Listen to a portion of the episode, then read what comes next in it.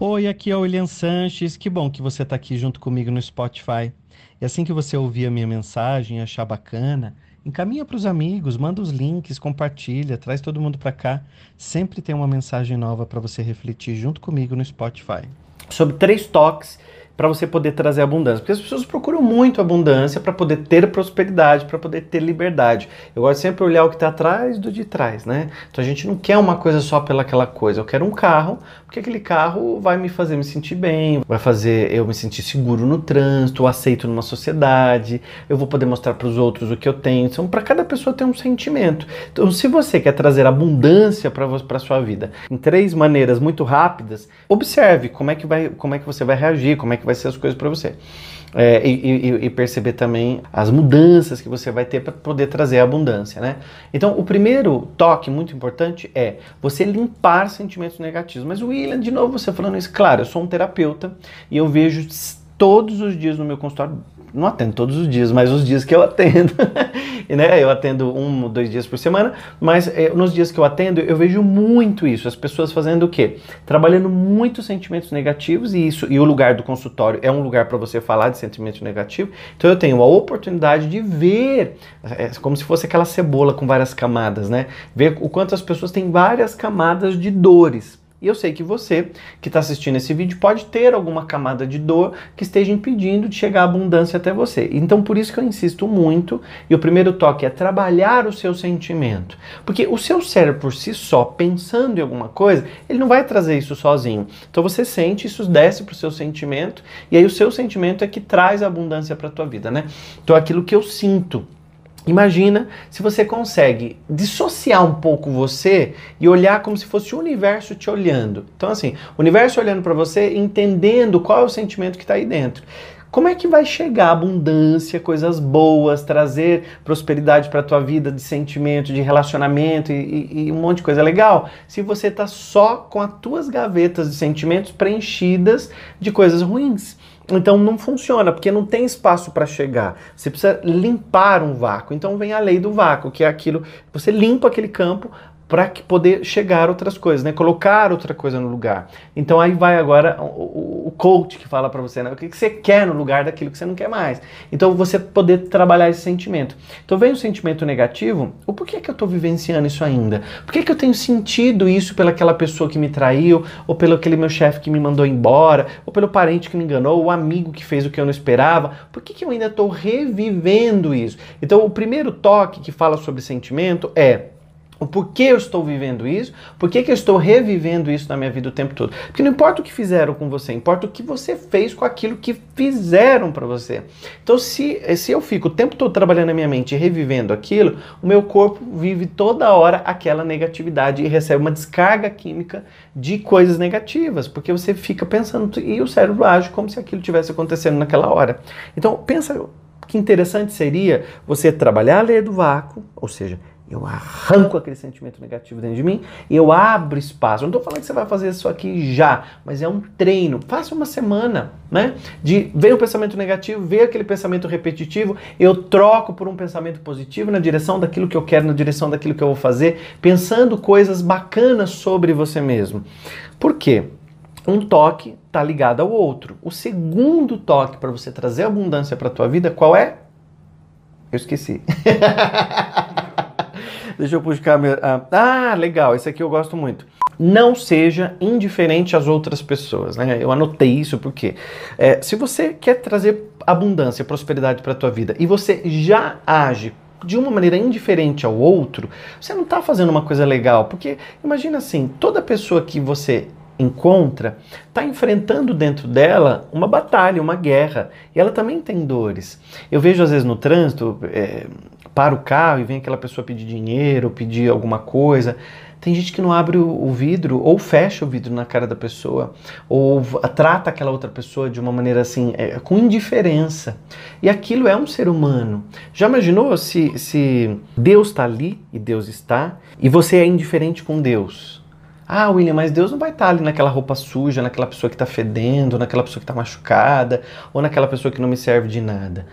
Deus está em todos os lugares. Por isso que namastê significa Deus que habita em você cumprimenta, né? O Deus que. Não, pera que é o contrário. O Deus que habita em mim cumprimenta o Deus que habita em você. Então, é, o namastê é isso, né? Eu reconhecer o Deus que está no outro. Aí você fala tanto disso, de ser zen, de, de, de trazer abundância, de ser espiritualizado, mas você age com indiferença. Pessoas que estão sentadas, e eu uso muito metrô é, em São Paulo, nas grandes cidades, quem é inteligente usa metrô, não vai ficar o tempo todo parado no trânsito, se você pode ter um transporte público que você pode usar. E eu posso, eu moro perto de uma estação de metrô, então eu vou muito quando eu vou para televisão, eu vou de metrô porque é muito mais rápido.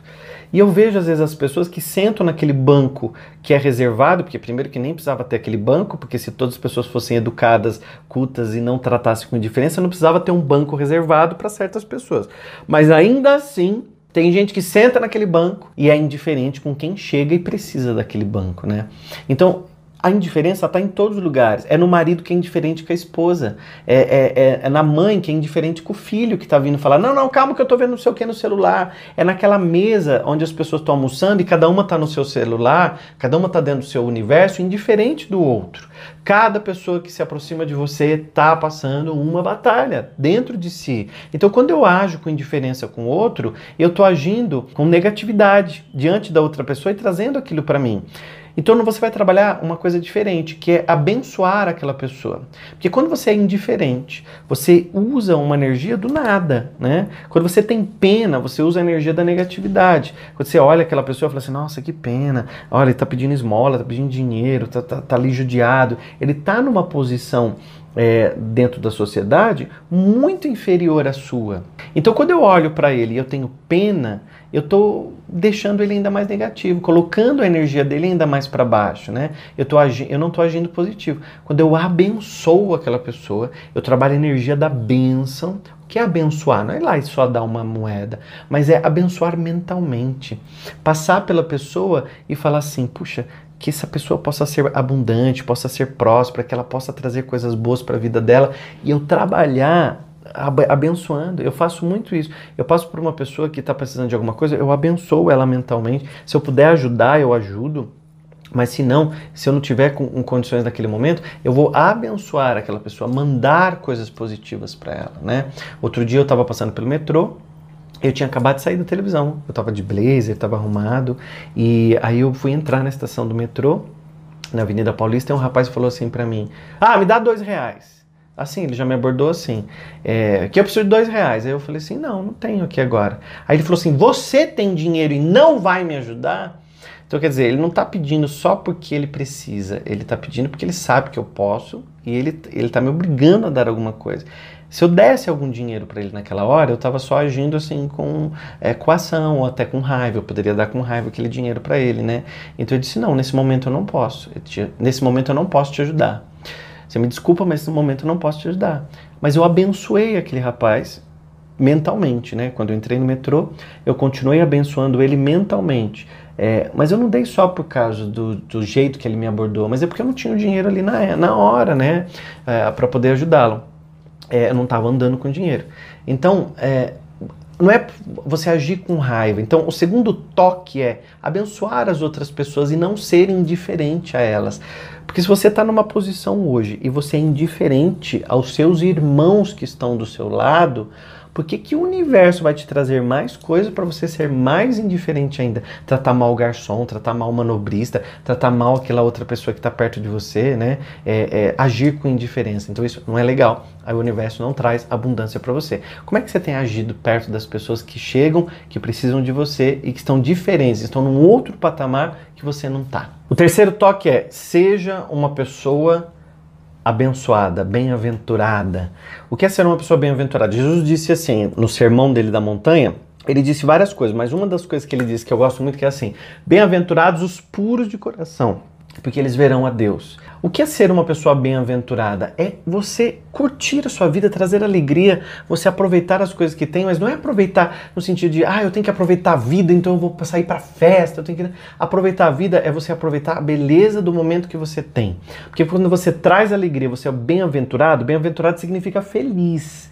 Feliz os puros de coração. O que é o puro de coração? É aquele que não tem maldade, que não fica fazendo fofoca, que não fica falando mal dos outros. Sabe qual é a energia que você tem trazido para você? Lembra que eu falei de você abençoar as outras pessoas. Agora abençoa você também. Porque se você fica o tempo todo falando mal dos outros, você fica o tempo todo fazendo fofoca, passando para frente, que tipo de energia é essa que você tá? Prosperidade não chega para você, meu amigo. Você fica buscando sempre estar tá na área da negatividade. Então você está no campo da negatividade. Como é que chega a luz até aí? Ou pessoas que ficam o tempo todo com aquelas crenças limitantes, dizendo assim: eu sou feio, eu sou barrigudo, nada para mim dá certo. Quanto mais você fala, mais você emana que você não é bem-aventurado, você fica mais feio, mais barrigudo e as coisas não vão dar certo para você, porque é isso que você fica repetindo o tempo todo. Lembra? Se você não muda, tudo se repete. O que vai mudar a tua vida não é o calendário que passou, o que vai mudar a tua vida não é quem vai chegar para te ajudar. O que vai mudar a tua vida é você decidir mudar a tua vida, né? Quando a gente decide mudar a nossa vida e quando a gente começa a fazer um treino positivo na direção daquilo que a gente quer ter, o seu pensamento se transforma num sentimento, você vibra isso e você passa por uma nova, uma nova vibração quântica mesmo, para que as coisas consigam chegar até você. Você olha para as pessoas que você fala assim, nossa, mas por que, que ela é próspera? Por que, que para ela deu tudo certo? Por que, que ela tem um relacionamento legal e para mim não, não chegou isso agora? Veja exatamente, examine exatamente os seus pensamentos quando você está sozinho, exatamente. Quando você está só você com você mesmo, como é que você age? Pensa como você pensa quando você está sozinho. E aí você vai perceber se você é uma pessoa bem-aventurada. Bem-aventurados os puros de coração, porque eles verão a Deus. Deus está em todos os lugares, nas pessoas, nas plantas, nos animais, nas crianças. Deus está em você. Se você não reconhece Deus que está em você, se você não reconhece o poder que está em você, como é que você quer trazer abundância para você se você não prestou atenção em tudo isso do jeito que você tem feito, do jeito que você tem repetido? Lembra, é treino. Treine uma semana. Imagina um mundo com mais gente próspera, mais abundante e vivendo cada vez melhor, mais feliz. Porque gente feliz, ah, gente feliz não enche o saco de ninguém, né? então, quanto mais gente feliz tiver, melhor vai ser. E claro, melhor, melhor está por vir.